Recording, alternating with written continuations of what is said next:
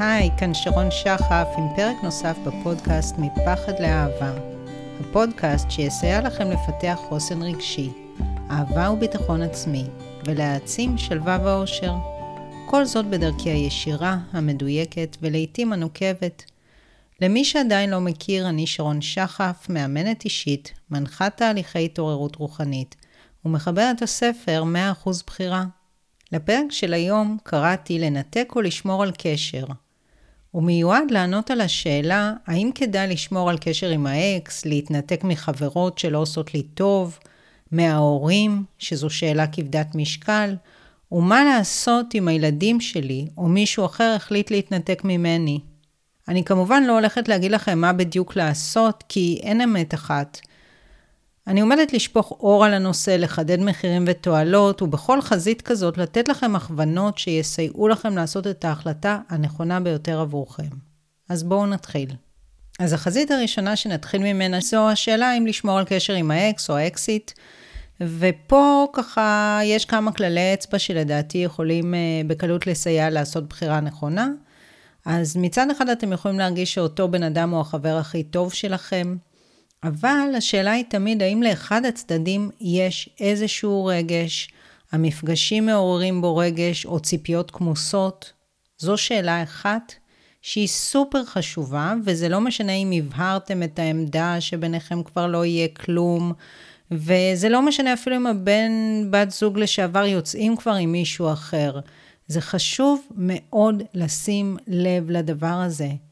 כי כמו שאתם לא הייתם רוצים להיות בעמדה הזאת, לא הייתם רוצים לשים מישהו אחר בעמדה הזאת, ואם אתם בעמדה הזאת ואתם ככה לא מודים בזה ומנסים להתחמק מהאמת, אז אתם עושים לעצמכם עוול. וזה בעצם מתחבר לשאלה השנייה, שהיא האם מישהו נפגע. הנפגע יכול להיות אני, כפי שאמרתי, זה יכול להיות הצד השני, שיש לו איזה שהם רגשות גלויים או כמוסים, וזה יכול להיות בן או בת הזוג הנוכחיים של הצד השני, שבעצם נכנסים לאיזה שהם אה, לופים, לאיזושהי אה, מערבולת של פחדים, ופה זה תלוי, אם אנחנו מדברים על אה, צד שלישי, אז השאלה באמת אם אני יודעת שאוקיי, זה מפגש פעם ב, באמת אין פה כלום, או שאנחנו מדברים יום-יום או פעם בשבוע ויש פה איזה כימיה מיוחדת, הבן אדם הזה מספר לי משהו שהוא לא מספר לבת הזוג שלו, אז כבר יש פה בעיה. אז זה אה, ככה לגבי הנושא עם אקסים, ובאמת ככה בשבילכם, לא לחסום לעצמכם את הדרך, לא ככה מבחינה רגשית להגיד זה לא עושה לי כלום וזה עושה משהו מאחורי הקלעים. ברור שאם יש ציפייה ותקווה לחזור, אז כדאי לבדוק אם התקווה הזאת ריאלית, כי בסדר להמשיך להסתובב איכשהו סביב בן אדם, בדרך כלל זה לא יהיה מאוד מועיל, אבל נניח שאתם רוצים אה, להמשיך להיות אה, ככה במודעות של בן אדם אחר, לראות שזה מוביל אתכם למקום שאתם רוצים, ושאתם לא ממשיכים להיפגע כשהבן אדם יוצא עם מישהו אחר. אז נעבור לחזית השנייה שהיא כבר טיפה יותר מורכבת. בעיניי היא יחסית פשוטה, אני מדברת על הנושא של חברות, אני אדבר בלשון נקבה, כמובן שזה יכול להיות גם אה, חברות בין גבר לאישה או בין גבר לגבר, אבל אני אדבר ככה אה, מהמקום של, אה, שאני מכירה באופן אישי כאישה, וגם שומעת הרבה מהלקוחות שלי. אז לפחות בחוויה האישית שלי, ניתוק של אה, חברות עם חברה שלא עושה לי טוב, שלא נעים לי איתה, שנניח לא נעים לי עם האנרגיה שלה, עם זה שהיא נורא שלילית, או נורא בדרמה מטורפת, או שהיא מקטינה אותי תמיד, או שהקשר לא הדדי. אני כל הזמן זאת שרודפת אחרי הקשר, או שנניח היא אה, לא חושפת שום דבר על עצמה ורק רוצה לשמוע עליי ועל הבעיות שלי. מבחינתי זה יחסית פשוט להחליט, אוקיי, לא מתאים אז לא מתאים, זה בסך הכל חברה. אבל אני יכולה להגיד שהרבה פעמים בקליניקה שלי נתקלתי בנשים בעיקר, שממש ככה זה היה להם לא ברור, ואמרו דברים ככה, יש שני דברים עיקריים שזכורים לי, זה קודם כל, אם אני אתנתק מכל אחד, בסוף אני אשאר לבד. אז אני קודם כל רוצה לענות על זה ולהתייחס לזה, והשאלה שלי היא כזאת, האם לא עדיף להיות לבד מאשר עם מישהו שלא עושה לך טוב? למה לי להיות, למה לי למלא את זמני הפנוי באנשים שהם לא עושים לי טוב, שגורמים לי לתחושות לא טובות? וזה מתחבר לעניין נוסף ששמעתי שאמרו, אוקיי, לה יש מלא חברים, אולי זה אומר שמשהו איתי לא בסדר? ואני לא מסכימה עם זה. זה לא עניין כזה, זה לא בהכרח משהו איתך לא בסדר או משהו איתה לא בסדר. יש לה הרבה חברים, יש אה, אנשים שככה באמת יכולים לנהל אה, הרבה הקשרים אה, עם הרבה אנשים, שטחיים יותר או שטחיים פחות, ודווקא לפעמים אנשים שהם מאוד מורכבים, יש להם הרבה חברים שאולי גם הם כמוהם, או שהם זקוקים לייעץ להם, לטפל בהם. זה לא אומר שזה נכון לי ומתאים לי. ולמה שאני אחשוב על בסיס דבר כזה שמשהו איתי לא בסדר? פשוט לא מתאים לי, זה הכל, זה מסתכם בזה. ואז אנחנו מגיעים לעניין השלישי, שהוא מה יחשבו עליי אם יהיו לי מעט חברות, אוקיי? אז יש אנשים ששופטים אנשים אחרים לפי כמות החברים שלהם, וזה עלול לקרות שנניח אה, מישהו ישפוט אותך או אותך על זה שיש לכם מעט חברים. אבל פה אני שוב חוזרת למקום האישי, להסתכל רגע פנימה ולשאול את עצמי, אוקיי, יש לי מעט חברים, או כרגע יש לי בעיקר את המשפחה שלי ופחות חברים, אבל האנשים שסביבי עושים לי טוב. זה אנשים שכיף לי להיות איתם, שאני מרגישה שהם אוהבים אותי, שהם באמת שם עבורי. ואני אומרת שאם אתם תסתובבו שלמים בעולם, עם משהו שיש לכם או אין לכם, זה יכול להיות חברים, זה יכול להיות תואר, זה יכול להיות הרבה דברים. אנשים לא ישפטו אתכם על זה.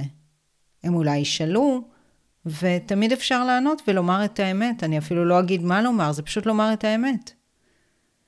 ומה קורה בעצם כשאני מתחילה לחפור על השאלות האלה? מה אם אני אתנתק מכל אחד ואשאר לבד, ולה יש מלא חברים, זה משהו איתי לא בסדר, מה יחשבו עליי? אז קודם כל, יש פה שיפוט עצמי מיותר, ושיפוט עצמי להזכירכם, אם לא שמעתם את הפרק על חמלה עצמית, זה אחד הדברים שפוגעים יותר מכל דבר אחר בתחושת הערך העצמי. יש פה שלילה עצמית, שלילה של הרגשות שלי, של העדפות שלי, של הקול הפנימי שלי, של תחושת הבטן שלי. יכול להיות שיש פה גם ביטול עצמי, כי יכול להיות שביחסים עם חברה אני כל הזמן בנתינה ועשייה ולא מקבלת בהתאם. כלומר, בשורה התחתונה יש פה גם אה, פגיעה עצמית וגם פגיעה בסמכות הפנימית, וזה לעשות לעצמכם הרבה הרבה רע על משהו שאין שום סיבה שבעולם לעשות ממנו כזה big deal. עכשיו, לא כל פעם שיש מחלוקת עם חברה זה טיק טק אה, וזהו. אז שאלה אחת האם היא חשובה לך?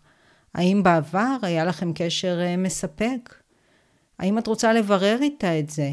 יכול להיות שאם היא חשובה לך, את רוצה לברר איתה את זה. לפעמים יש התרחקות, לפעמים צד אחד נעלב ואנחנו אפילו לא יודעים למה. ופשוט שווה לבדוק ולשאול, בהנחה שהיא חשובה לך, לא בהנחה שאת זאת שנרתעת ולא רצית יותר את הקשר, בהנחה שזה משהו יותר נקודתי.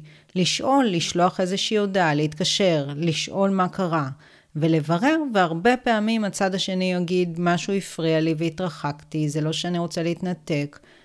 אז במקרה הזה בהחלט כדאי לבדוק. ודבר נוסף שמאוד מאוד כדאי לבדוק זה בכל מערכת יחסים, זה מה הצד שלך בעניין, אם קרה שינוי במערכת היחסים, למשל מערכת יחסים שכן הייתה טובה ופתאום ככה הפכה לבעייתית, אז להסתכל מה הצד שלי בעניין ואני יכולה, זאת אומרת זה משהו שאני למדתי לעשות ובכל מערכת יחסים אני יכולה להגיד מה בי, בתגובות שלי, ברגשות שלי, באיך שאני מסתכלת על הצד השני, באנרגיה שלי, השפיע על הצד השני.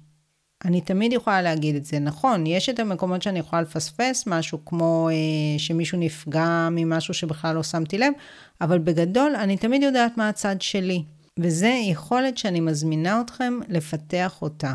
זה מאוד אה, משמעותי כשמישהו מחליט להתנתק מאיתנו ואנחנו רוצים להבין למה, כי זה דבר שיכול להיות מאוד מעליב, והרבה פעמים אנחנו נגיד, אוקיי, אני לא מבינה מה קרה, ואז אם נחשוב על זה לעומק, אז אולי אני אזכר שהחברה הזאת, שפטתי אותה בליבי, אולי באוזני אנשים אחרים, שהסתכלתי עליה בביקורת, או דיברתי אליה בקוצר רוח, או שלא הנחתי לה וכל היום, כל היום, כל היום התקשרתי לפרוק באוזניה עד שהיא כמעט השתגעה. הרבה פעמים כשמישהו החליט להתנתק, זה יהיה על בסיס זה שהוא מרגיש שהורדנו אותו. התחושה שהקטנו אותו, שהורדנו אותו. וכל אחד יכול לחטוא בזה, ולפעמים יהיה מקום להחזיר קשר כזה אה, למוטב ולעשות איזשהו אה, סולחה כזאת, ולפעמים לא. אז זה לגבי חברות, והשאלה הבאה היא, האם להתנתק או לא להתנתק מההורים, ובסוגריים גם מהאחים. אני אתייחס לנושא של ההורים, אבל אני חושבת שאחים זה כמעט אותו דבר כמו הורים. כל מה שאני אגיד בעצם לגבי הורים, יהיה נכון במידה רבה גם uh, כלפי אחים. אז הרבה פעמים המחשבה להתנתק ממשפחה גרעינית, או החלטה לעשות את זה, באה על רקע של כאב ותסכול מתמשך של שנים, של uh, תחושה שלא אוהבים אותי, שפוגעים בי, שלא מבינים אותי, בעיקר שלא אוהבים אותי, ויש באמת הרבה אנשים, הרבה הורים, הרבה אנשים, הרבה אחים, שהם מאוד מאוד מאוד קשים.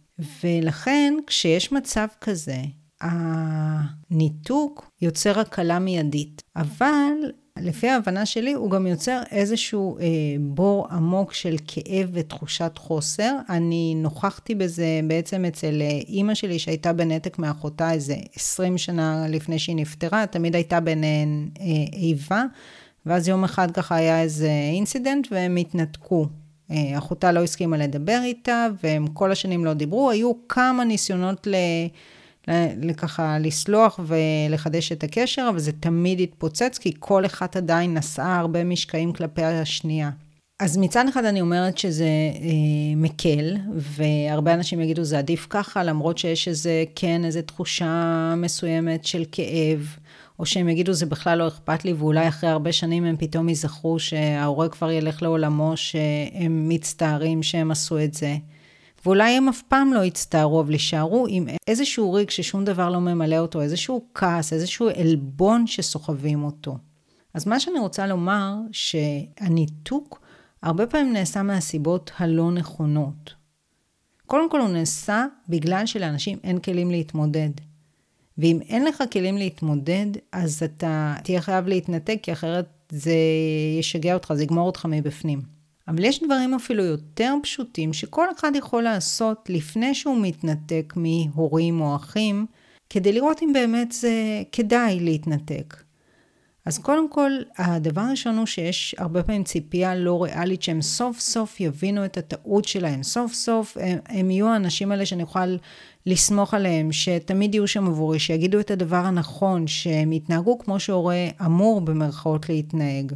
וכל עוד יש לנו את הציפייה הזאת, שהיא ציפייה לא ריאלית, אנחנו כל פעם ננסה אותם וכל פעם נתאכזב. וזה איזשהו לופ שגורם לאומללות, וגם משאיר אותנו במקום של טינה כלפיהם, של אכזבה מתמדת, של תחושת חוסר, של להיות איזה שהם כמו ילדים שעדיין מצפים לתמיכה ולאישור ההורי. ואחד הדברים שמאוד משחררים עבור כל בן אדם זה להבין, אוקיי, זה לא משנה אם היו לי או יהיו לי ההורים שחלמתי עליהם. אני עכשיו בן אדם מבוגר ואני יכול לתת לעצמי את מה שאני צריך, או להקיף את עצמי באנשים שיכולים לתת לי את זה, ולהפסיק לתבוע את זה מההורים שככל הנראה לא מסוגלים לעשות את זה. עכשיו, אני תמיד אומרת, עוד לפני חידוש הקשר, אפילו אני אגיד דבר כזה, חידוש הקשר הוא לא מעניין, או שמירה על הקשר היא לא מעניינת. השאלה המעניינת היא, האם אני עדיין סוחבת משקעים מול ההורים? האם עדיין יש לי האשמות כלפיהם? טינה? האם יש פה נרטיב שאני מפתחת של קורבנות והאשמה כלפי הורה שאני קוראת לו הורה מתעלל או נרקיסיסט, שזה מילה שהפכה ככה לדבר כל כך שגור, אולי באופן מוגזם לדעתי.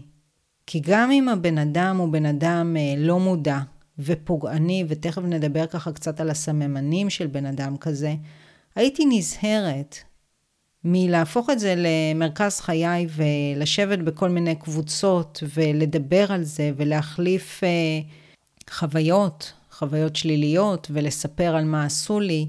ולקרוא לעצמי נפגעת טראומה. אז ברגע שאין האשמה, ברגע שאני מבינה, אוקיי, כן, הבן אדם עשה דברים בעייתיים, אולי מאוד בעייתיים, זה מה שהוא היה יכול לעשות. וברגע שאני לא רואה את עצמי יותר כקורבן, אז השאלה אם לשמור או לא לשמור על קשר, היא כבר תהיה שאלה משנית. אני מעריכה שברוב המקרים, אנשים כן ירצו לשמור על איזשהו קשר עם ההורים ברגע שלא תהיה טינה. עכשיו, עוד דבר שיכול לעזור בהקשר הזה, זה להבין למה ניתן לצפות ולמה לא. אז אחת האכזבות של הרבה אנשים מההורים שלהם זה הציפייה שהם ישתנו, וההתעקשות שהם יכולים להשתנות, וזה דבר שהוא לא נכון, כי הרבה אנשים לא יכולים להשתנות וגם לא באמצעות טיפול. וגם אם אתם יכולים, זה לא אומר שמישהו אחר יכול.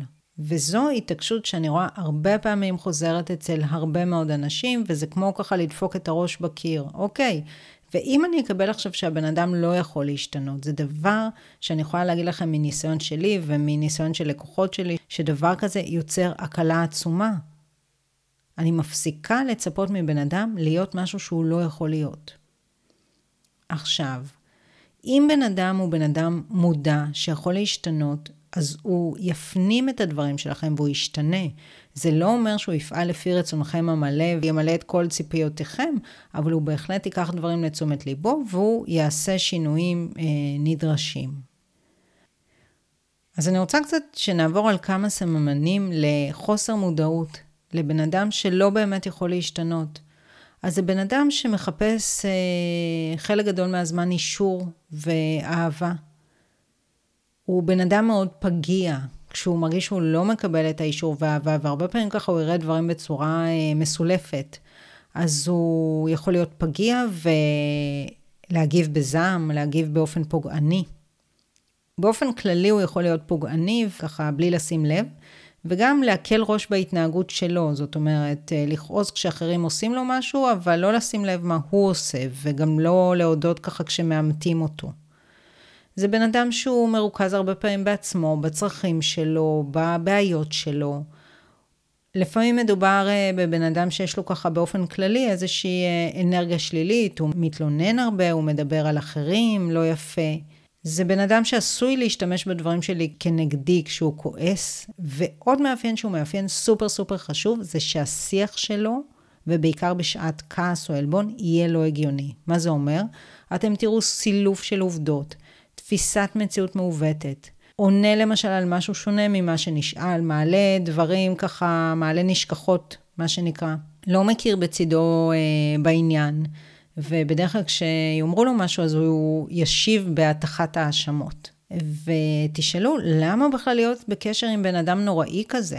אז קודם כל, הבן אדם הנוראי במרכאות הזה יכול להיות גם בן אדם שיש בו חלקים נהדרים, וזה נורא תלוי איזה חלקים אנחנו נוציא ממנו, ואם אנחנו נשנה את ההתנהגות שלנו, למשל, נגיד משהו, כשיש לנו להגיד משהו, לא בהאשמה, זה אנשים שברגע שתדברו אליהם בנימה של האשמה, בטון קצת תוקפני, הם יאבדו את זה.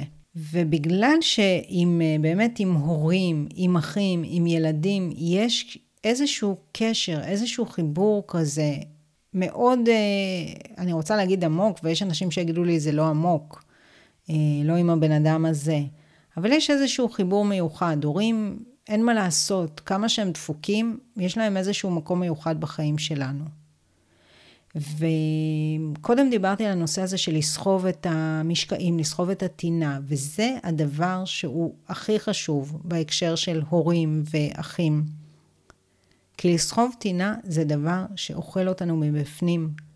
זה דבר שיש לו מחירים מאוד מאוד מאוד מאוד כבדים על המצב הנפשי שלנו, על הבריאות הפיזית שלנו, על האנשים והאירועים שנמשוך לחיים שלנו, על תחושת הערך העצמי שלנו. אז אם נתחיל מפה ונתחיל להבין ככה באמת את כל הדברים שציינתי פה, יכול להיות שיהיו אנשים שיוכלו לשמור על קשר. אני תכף ככה ארחיב את זה עוד טיפה ואני אומר עוד משהו שהוא מאוד מאוד מאוד חשוב, וזה הצבת גבולות. כי כשאנחנו מבינים שבן אדם הוא בן אדם לא מודע, ובכלל, עם כל בן אדם בסופו של יום כדאי להציב גבולות, אז מאוד מאוד כדאי להבהיר מה פתוח לדיון ומה לא. וכמה פעמים אפשר להתקשר אליי, ומה קורה אם מתקשרים אליי יותר, או שולחים לי כל היום הודעות, מתי אני אענה, מתי אני לא אענה, איך אה, מותר להגיב במרחב שלי ואיך לא. זאת אומרת, אם מישהו מדבר אליי לא יפה, אז אני יכולה ללמד את אותו בן אדם שכשזה קורה, אני פשוט לא מגיבה בשום דרך כלשהי. אם צריך, אני יכולה גם לקום וללכת או לסיים שיחה, אבל פשוט מאוד לא מגיבה. במקרה הזה גם חשוב מאוד להיות אלה שלא מדברים לאחרים בצורה מגעילה. עוד דבר שחשוב להציב גבולות זה על מה לא קביל להעיר לי. למשל, אם אימא שלי מתעקשת להעיר לי על הדיאטה שלי או על הלבוש שלי, אז להבהיר, אוקיי, זה לא קביל להעיר לי, ומהיום, שוב, תמיד זה מתחיל ב- אני לא אענה, אני לא אתייחס, כאילו לא נאמר כלום. אחר כך זה יכול להיות אני אסיים את השיחה, או אני אקום ואלך, או אם תתעקשי להמשיך לדבר על זה, זה נראה לי קיצוני להגיע למצב הזה, זה, בדרך כלל זה לא יקרה, אז אני לא מנתקת קשר, אבל אני לא אהיה בקשר עד שלא תביני שאני לא מוכנה לדבר על זה, וזה יכול להיות על כל נושא. עכשיו, מה שאתם משתפים אותם מאוד מאוד חשוב גם, כי אם נניח אני רוצה להציב גבולות להורים שלי, אבל אני באה ואני כל היום שופכת את ליבי בפניהם, והם כל היום שומעים על הצרות שלי, אז הם יתערבו והם ינסו לעזוב, אולי בדרך שתעצבן אותי, או הם יראו אותי כילדה קטנה. וזה בסדר לא לשתף את ההורים בכל דבר. הורים זה לא תמיד האנשים שאנחנו אה, צריכים לשתף אותם בכל דבר. והשאלה האחרונה, לפני שככה אה, נסיים את הפרק הזה של ההורים ונעבור הלאה, זה שוב שאלה ששאלתי גם קודם לגבי חברות, מה החלק שלי בעניין? כי הרבה אנשים שמתלוננים מרות על הורים או אחים, שוכחים להסתכל על החלק שלהם בעניין, על איך הם דיברו לאותו בן אדם, מה הם גרמו לאותו בן אדם להרגיש, ואיך תדעו את זה, דווקא עם האנשים האלה זה יהיה מאוד מאוד פשוט. תקשיבו למה שהם אומרים. הם יגידו לכם בדיוק מה מפריע להם, והם יחזרו על זה הרבה פעמים. את תמיד ככה, ואת תמיד גורמת לי להרגיש ככה, ואת לא אוהבת אותי, ואת עושה ככה, ואת uh, כל הזמן כועסת עליי. עכשיו, יכול להיות שזה לא האמת במלואה, אבל תחפשו איפה האמת שכן נמצאת, כי נורא קל לבוא בהאשמות לאחרים, אבל עד שלא עשינו את החלק שלנו בעניין, אז התמונה לא תהיה מדויקת ולא תהיה בהירה. ועכשיו ככה, החזית האחרונה שאני רוצה להתייחס אליה היום זה הנושא של ילדים, ולמרבה הצער יש ילדים שמתנכרים להורים שלהם או מנתקים איתם קשר. וזה יכול לקרות uh, מכל מיני סיבות. Uh, קודם כל, יש איזו תסמונת שנקראת תסמונת הניכור ההורי, וזו תופעה שכשהורים uh, מתגרשים על רקע מאוד uh, לא טוב, בדרך כלל רקע מלחמתי, אחד ההורים מסית את הילדים uh, נגד ההורה השני. אני לא נכנסת פה אם יש לזה צידוק או אין לזה צידוק, יכול להיות לזה בהחלט צידוק. יכול להיות שהילדים באמת מרגישים פחות נוח עם הורה מסוים, שהם נפגעו ממנו, שהם ספגו ממנו דברים, שהם מעדיפים מסיבות אה, לגיטימיות את ההורה האחר. יש גם סרבנות קשר שילדים לא רוצים לראות הורה כי הם תופסים צד, לפעמים גם, גם פה מסיבות מוצדקות, כי ההורה הזה הוא לא נעים, הוא פוגעני, הוא לא מספיק אה, נותן יחס, ולפעמים אה, בגלל שהם תפסו צד. עכשיו, בתור ההורה שילדים התנתקו ממנו, זה יכול להיות כאב מאוד גדול. וגם פה כמובן כדאי לנסות ולבדוק איפה כן החלק שלי בעניין. למה הילדים שלי כועסים עליי ולמה זה לא רק ניכור הורי. זאת אומרת, אולי זה ניכור הורי שבא על קרקע מסוימת. מה האמת בטענות שלהם נגדי? כי ילדים, ובעיקר בני נוער, הם לא איזה פלסטלינה, הם יצורים שמסוגלים לחשוב ולהפעיל שיקול דעת. נכון שהם בוסריים, ונכון שניתן להשפיע עליהם, אבל הם כן מפעילים שיקול דעת, והם כן גם, כמו הורים או אחים, יביעו מה הפריע להם. עכשיו, קודם כל, כדי שזה לא יקרה, אז מאוד כדאי, וגם זה הרבה אנשים לא מודעים לא יכולים לעשות, זה להתייחס בהוגנות לבן בת הזוג במהלך הקשר ולאחר הפרידה. כי לפעמים אנשים מתנהגים כמו מטורפים אחרי הפרידה, ונלחמים מלחמות עולם, ואז סיכוי טוב שהילדים יתפסו צד. וכשהורים גם uh, עסוקים במלחמות עולם, הם לא עסוקים בילדים שלהם. דבר נוסף זה, אל תהיו אתם אלה שגורמים לילדים שלכם להתנתק מההורה השני. אל תחליטו בשבילם מה טוב להם.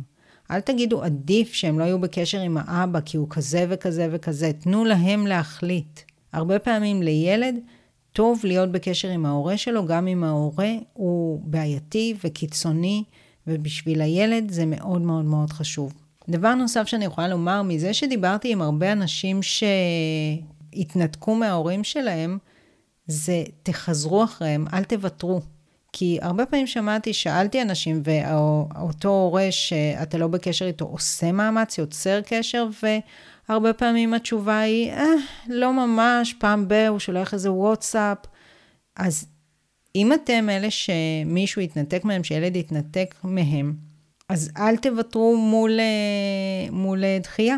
הילד, גם ילד, זה יכול להיות ילד בן 30 ו-40, איפשהו צריך את החיזור הזה, איפשהו צריך את ההוכחת האהבה הזאת.